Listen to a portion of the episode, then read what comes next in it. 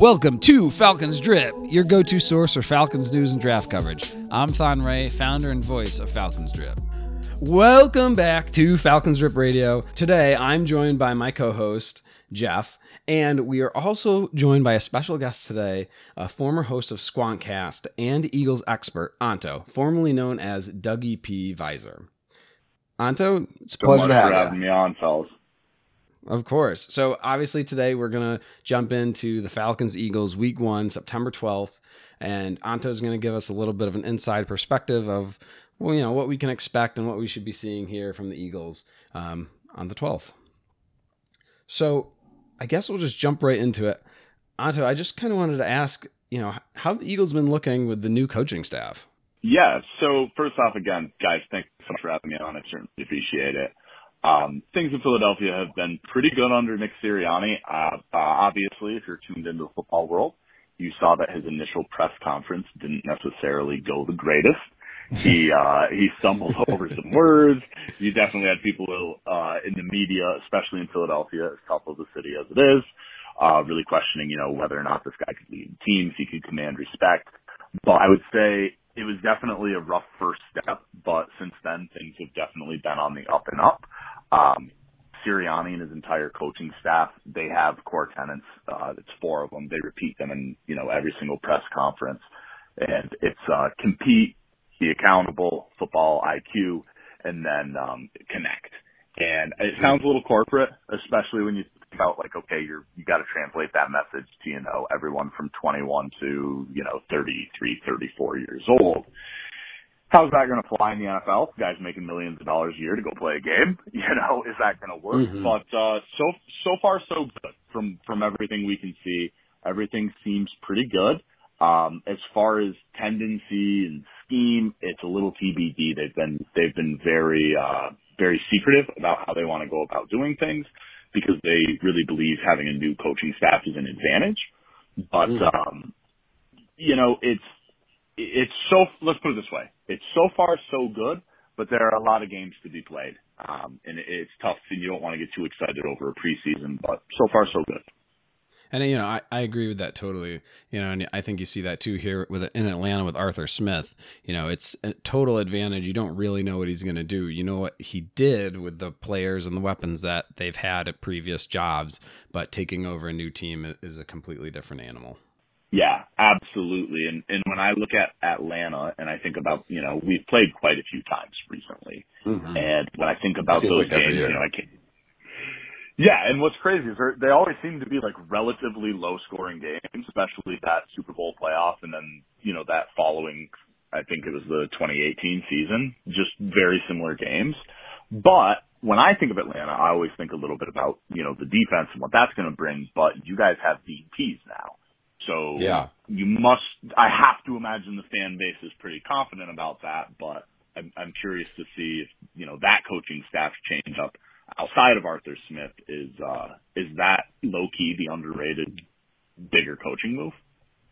Absolutely. I mean, if you if you listen to any of our other podcasts, I think we talk about Dean Pees probably once a, once a podcast at least.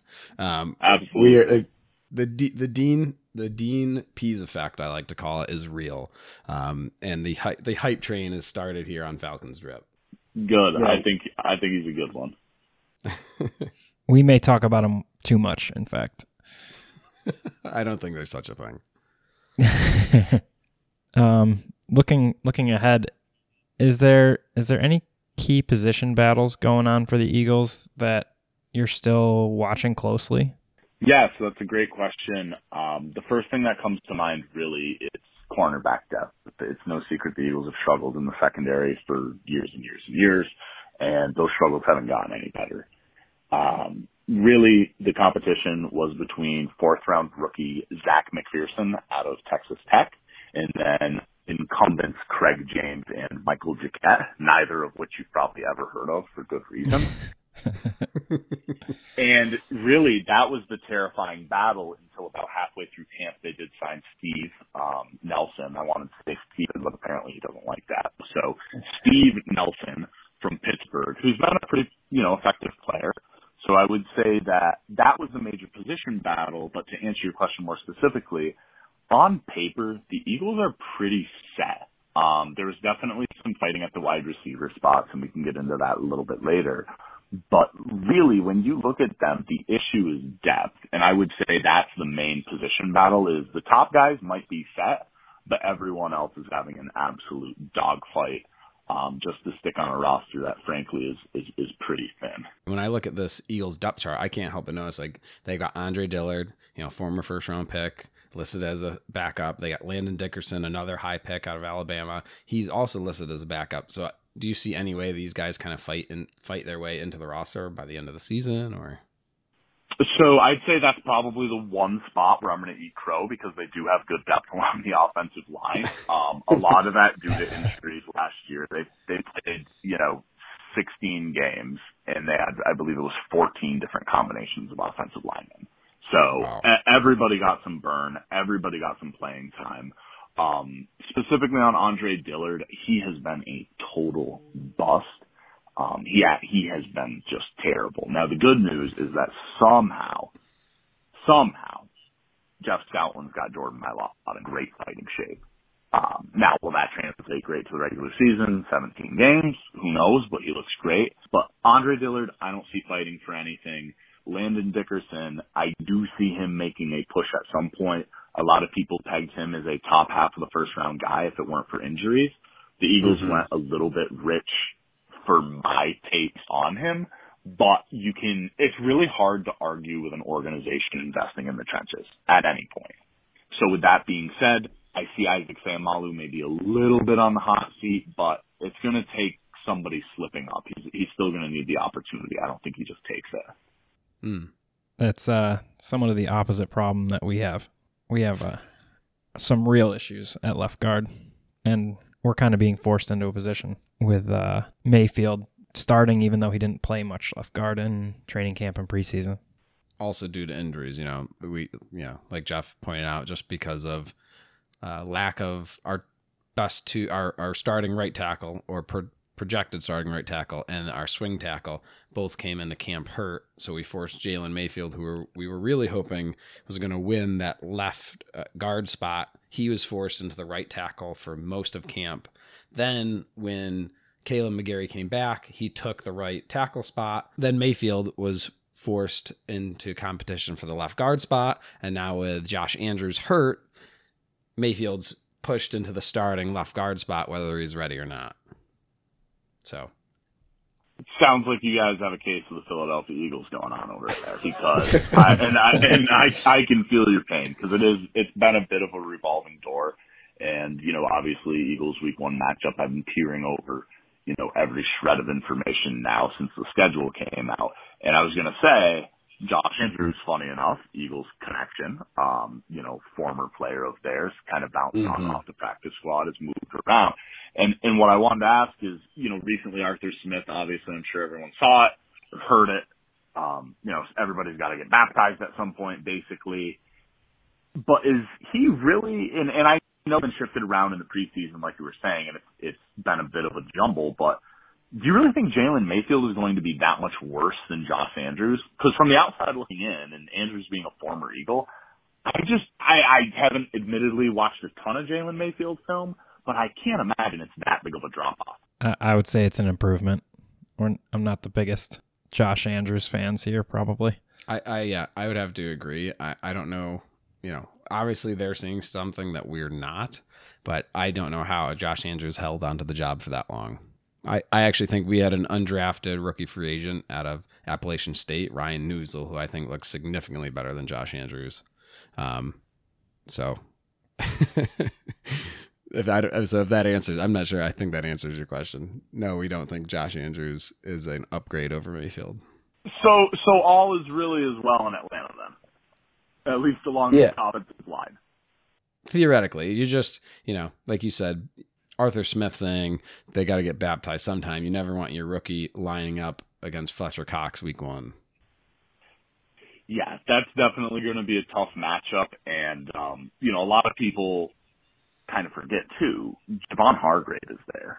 And mm-hmm. last year, he started the year with hurt pack, really derailed him. The end of the season, he really picked up.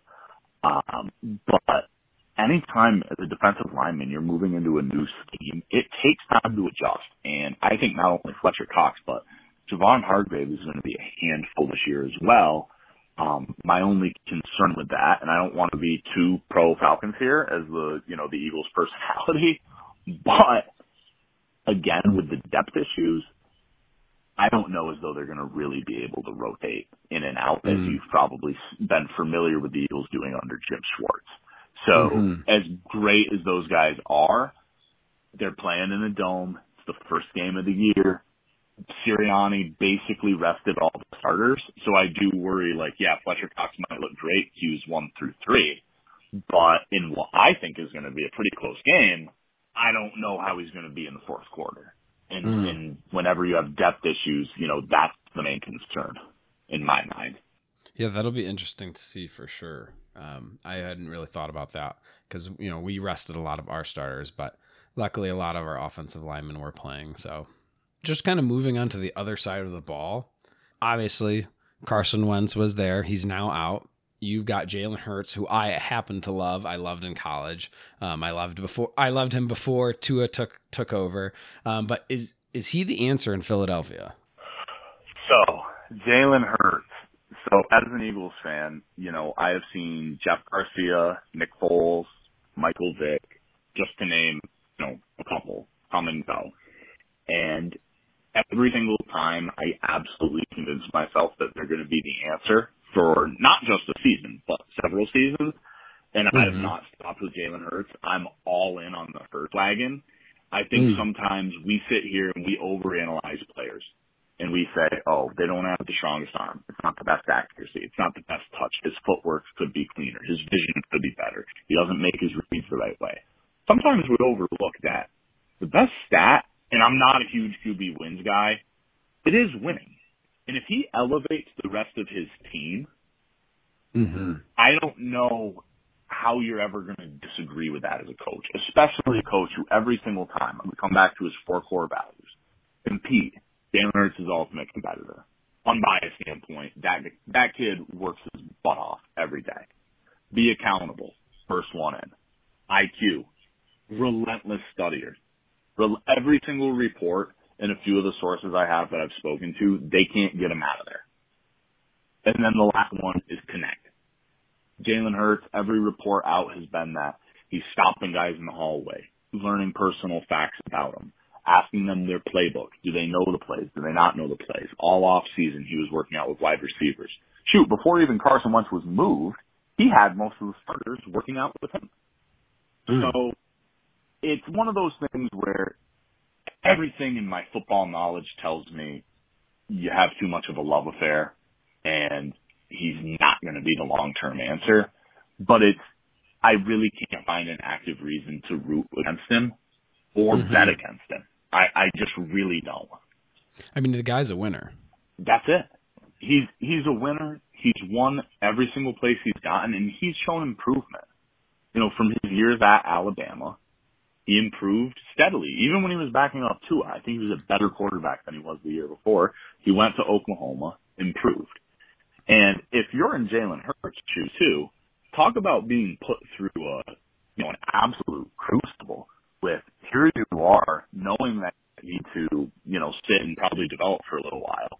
You get drafted by the Eagles really high, get all these unfair expectations, especially in a city that is incredibly tough market to play in.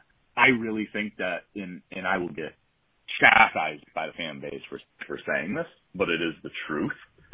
Philadelphia fans make it really, really difficult to play in Philadelphia.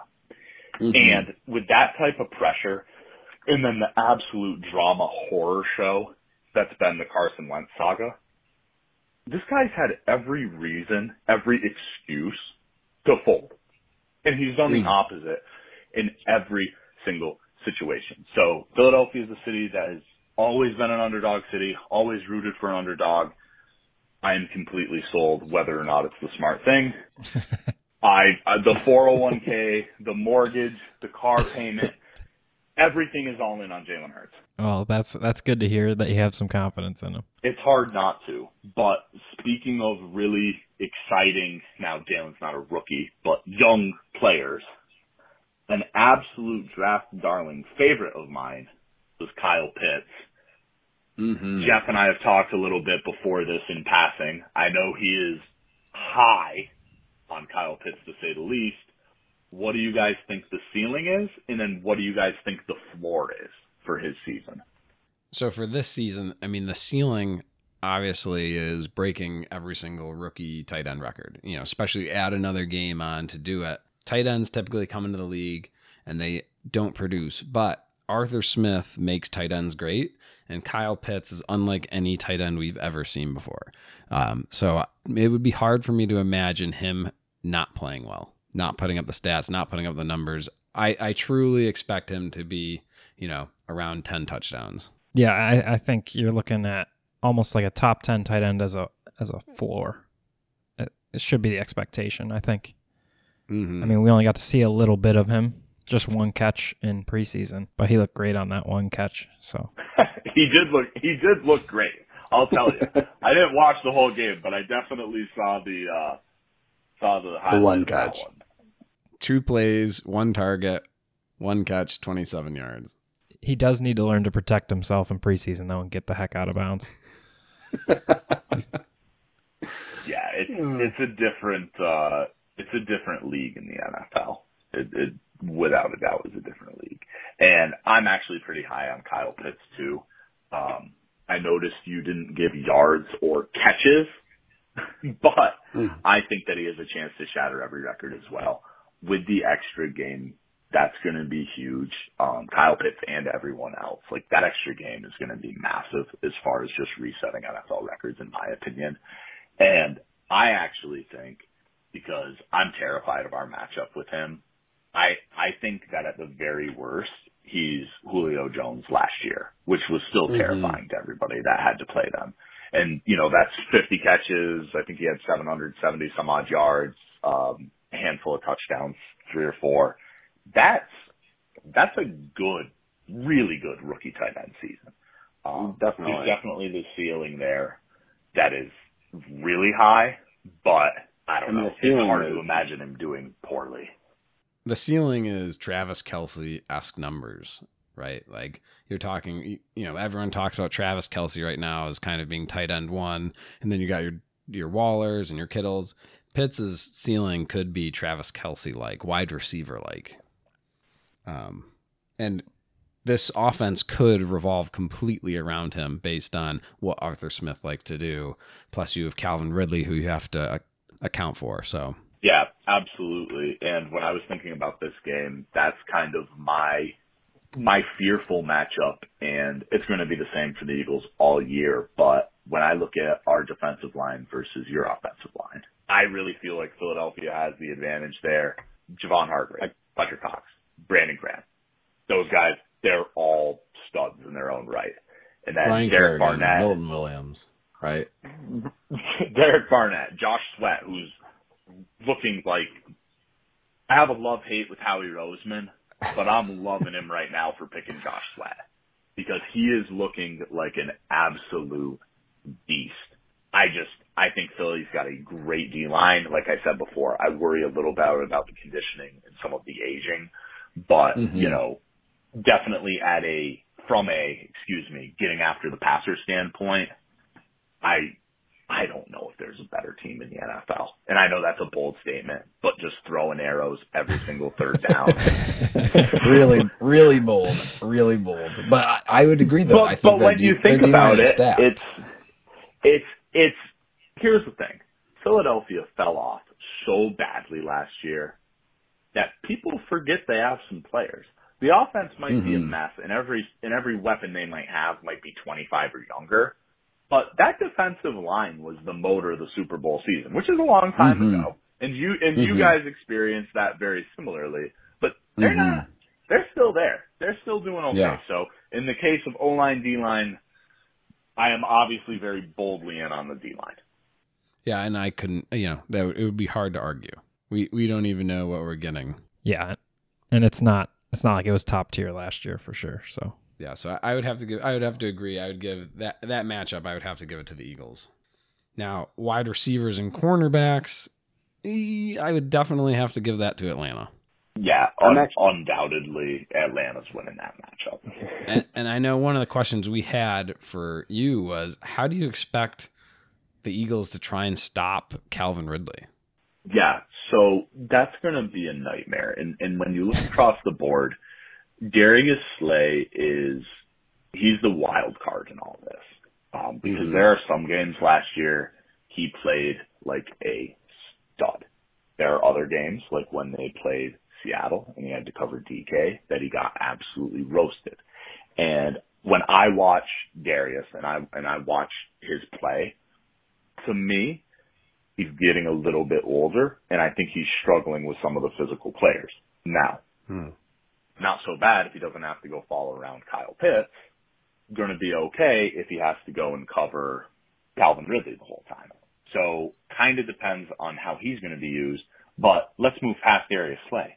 They don't really have anybody. Steven Nelson is okay. He's a fine corner too. Yeah. So maybe he matches up against, you know, Russell Gage, whoever that might be. But Kyle Pitts is going to have his pick of Zech McPhearson, who has looked good, but he's a fourth round rookie. You know, if they were playing in college last year, Pitts probably would have roasted him to the tune of, you know, five, six, seven catches, 100 plus yards and two touchdowns. And when you look at the Eagles safety position, Rodney McLeod is maybe going to be back to start. And he's a, at this point in his career, more of an in the box safety. And Anthony Harris is, you know, he's a big name. And I think he was a very smart pickup from Minneapolis. But it's not exactly like, there's a reason he signed a small contract this year. Signed a one Mhm. year, I believe it was a six million dollar deal. It, guys who do that aren't covering what could be a generational tight end prospect. I, that's what I was going to ask too. Is is that who you got? You see the safeties and corners being the ones to match up with Pitts. So the Eagles led, and this was pretty much the only tell. The Eagles led the NFL in preseason cover two usage. And last year they were a very cover one heavy team. They did a lot of cover two with man underneath as well under Jim Schwartz. Whole new guy. We know he's cover two heavy, but you can run cover two, as you guys know, multiple ways, right? So I don't think they're going to commit so much to playing any sort of man. So whether it's cover two with man underneath, whether it's cover three man underneath, zero coverage, whatever it may be. I think they're going to just really, really bracket Kyle Pitts, no matter where he is on the field. I think they're going to shift linebacker tendency. I think they're going to call the strength off Kyle Pitts. Um, it's it's going to be interesting. Now the tough part is, okay, what happens when you guys go 12 personnel? Because for as great as Kyle Pitts may be at a wide receiver position, him and Brandon Graham in a phone booth is a really bad time for Kyle Pitts. Like Mm-hmm. that's going to be tough. So you bring Hayden Hurst out there, who is in in his own right a a good NFL tight end. Now what do you do? So I don't know who's going to match up with who. And in this one, I've rambled on for like five minutes, but the Falcons definitely take the advantage there. Uh, I- I noticed you avoided talking about the linebackers in coverage as much as possible. That is intentional. so so Anto, my, and my question was going to be too, like when they go twelve personnel and they bring Cordarrelle Patterson in at running back, like now now what do you do? Are you because because they could very easily line up like that, and now they're five wide with Pitts, Hurst, and Patterson all spread out. Yeah. So again, Eagles linebackers are they're you know just like the city of, city of Philadelphia. They're they're guys you want to root for, and they're underdogs, but they're underdogs for a reason. And Eric Wilson, he's had a pretty good career in Minneapolis. Is he the best linebacker? Not really. Again, there's a reason you're available for a one year. You know, I think he signed for eight million. There's a reason you're available there. TJ Edwards, he's an undrafted kid out of Wisconsin. He's been a thumper in the run game. He's a little bit more athletic than leads on, but he's six foot tall on a good day.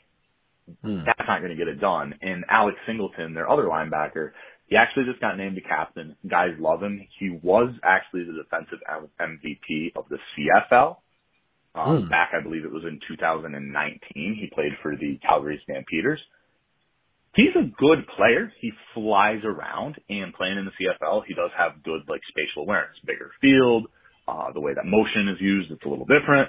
So he's a good player, but again, you're going from that to now having to cover in the NFL for an extended period of time. So mm-hmm. I, I don't see it really going well. It's, it's something that I'd love to say, you know, they're going to do this, they're going to do that. They're not. It, it's going to be a struggle the entire year and they're just going to have to live and die by it. And, you know, um, I bleed Eagles green, right?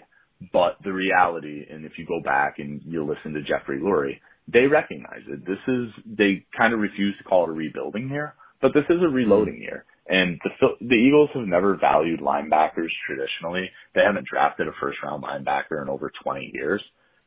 Nothing's going to change. So mm-hmm. they're going to struggle at that position group. But again, everything starts up front on defense. And if that defensive line gets going, you can hopefully hide some of those mistakes. But it's going to be tough mm-hmm. sledding. Yeah, and you know, I'm I'm hoping as a Falcons fan, Arthur Smith is going to find a way around that. So when after we've talked about the defense of the Eagles and the Atlanta offense, who do you give the nod to? I think it's going to be a high scoring game. So as much as as much as as much as I don't think we're going to be able to stop you guys that much, really on offense, specifically through the air, mm-hmm. I'll be I'll be very honest. Pretty much nothing on the defense is even remotely making me shiver. Dante Fowler mm. Jr. He's going to be good. I think he's going to be used well by DPs. I think AJ Terrell showed some promise. I really liked Fabian Moreau throughout the draft process.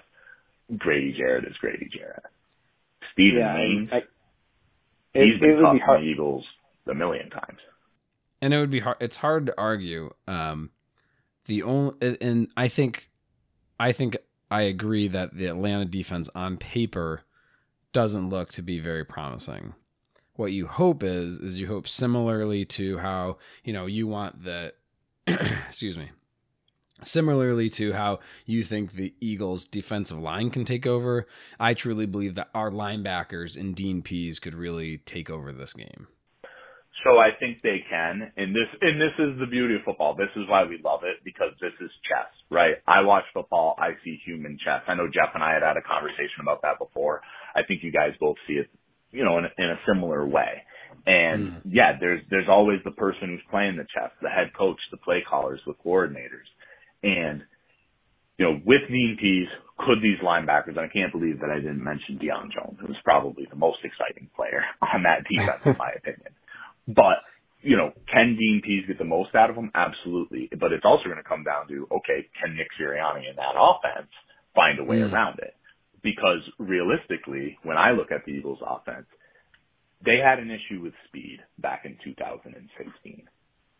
That offseason, their philosophy changed. And all they wanted to do was bring in speed. They have three legit 4-3 runners that are going to be starting at wide receiver. They're mm-hmm. going to spread those guys out. They're going to sit behind that stone wall of an offensive line. And for as good as I think those linebackers are going to be, I don't know if the other players, the AJ Terrells, Fabian Moreau's, Isaiah Oliver's, Ricky That's Grant. my concern. Isaiah Oliver's definitely the concern. He's he's been he's shown in the past he struggles with smaller, faster receivers. So truthfully, that when when we discuss offense versus defense, that you know Atlanta's defense, that's the first thing that I thought of is Quez Watkins in the slot and Isaiah Oliver matched up on him. I, I don't think that goes too well for us. Yeah, and and the and I don't know if it's like a double-edged sword yet. And this is one of these like miniature storylines I'm really excited to see. But the Eagles almost have interchangeable wide receivers.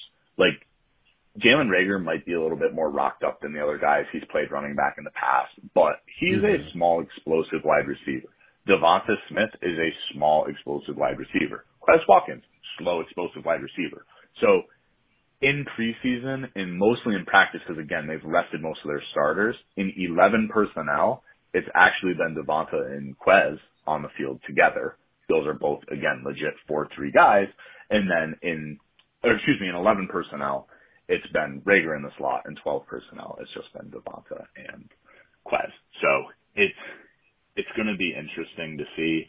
but I just think they're going to have so much speed. I don't know how much the linebackers are really going to come into effect. If you think about it, Mhm. the Eagles and the Falcons, I think passing games are going to be like complete and total opposites.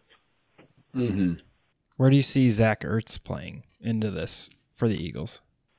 So the drama with Zach Ertz is kind of finally over, and there actually was legit reports of Dallas Goedert, who everyone knows as the Eagles' previous backup tight end, now starting tight end, being traded over to the Vikings. And that didn't get off the ground, but a lot of that was because Zach Ertz wants to stay in Philadelphia, and he's committed now. A lot of that has been attributed to Jalen Hurts and his leadership ability, wanting him to stay there. But apart from being a good guy, a good teammate, a consummate professional, I see Goedert still running with it. And Ertz is one of those guys where if the Eagles are having a tough season, I think, you know, he could sell at the deadline.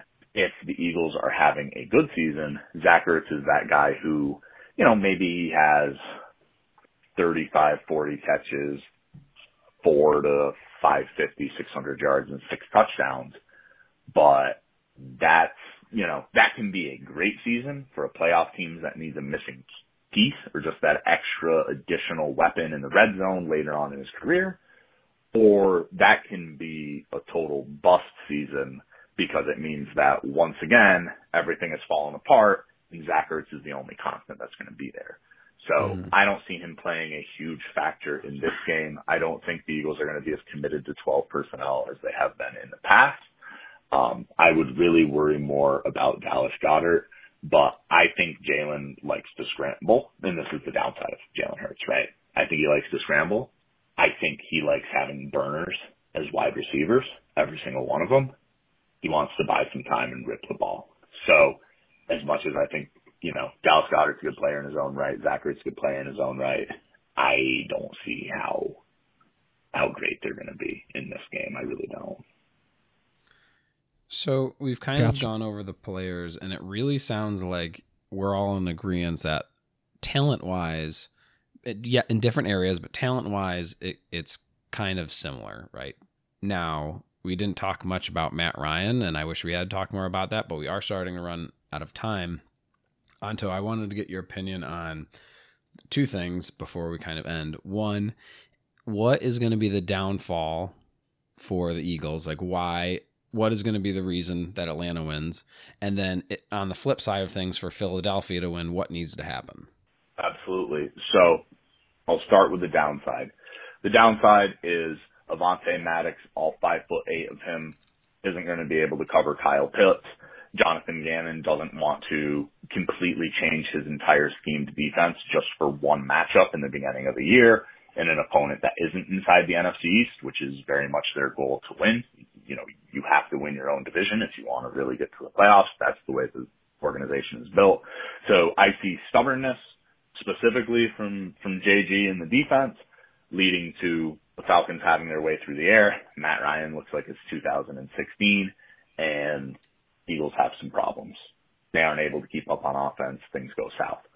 On the flip side, I think for the Eagles to win this game, you have to establish line of scrimmage, start getting Miles Sanders involved in the run game. He doesn't need to have a huge day, but just enough where you can create enough of a run game to support your young playmakers on the outside being able to have a little bit extra time to get open. And um, I know we didn't touch on it, but you guys are really young in the secondary. We're really young in the wide receiver area. So it's going to be young versus young. And if our young guys can beat your young guys, which I think they have the talent to do, it's going to be a good day for Philadelphia. But either way, I, I see this game being high scoring. Awesome. Jeff, anything um, else before we let Anto go? Uh, I think he has very wishful thinking if he thinks he's going to take out the Falcons this coming week, but I we'll, don't. uh, I don't. we'll see I how don't it disagree goes. with.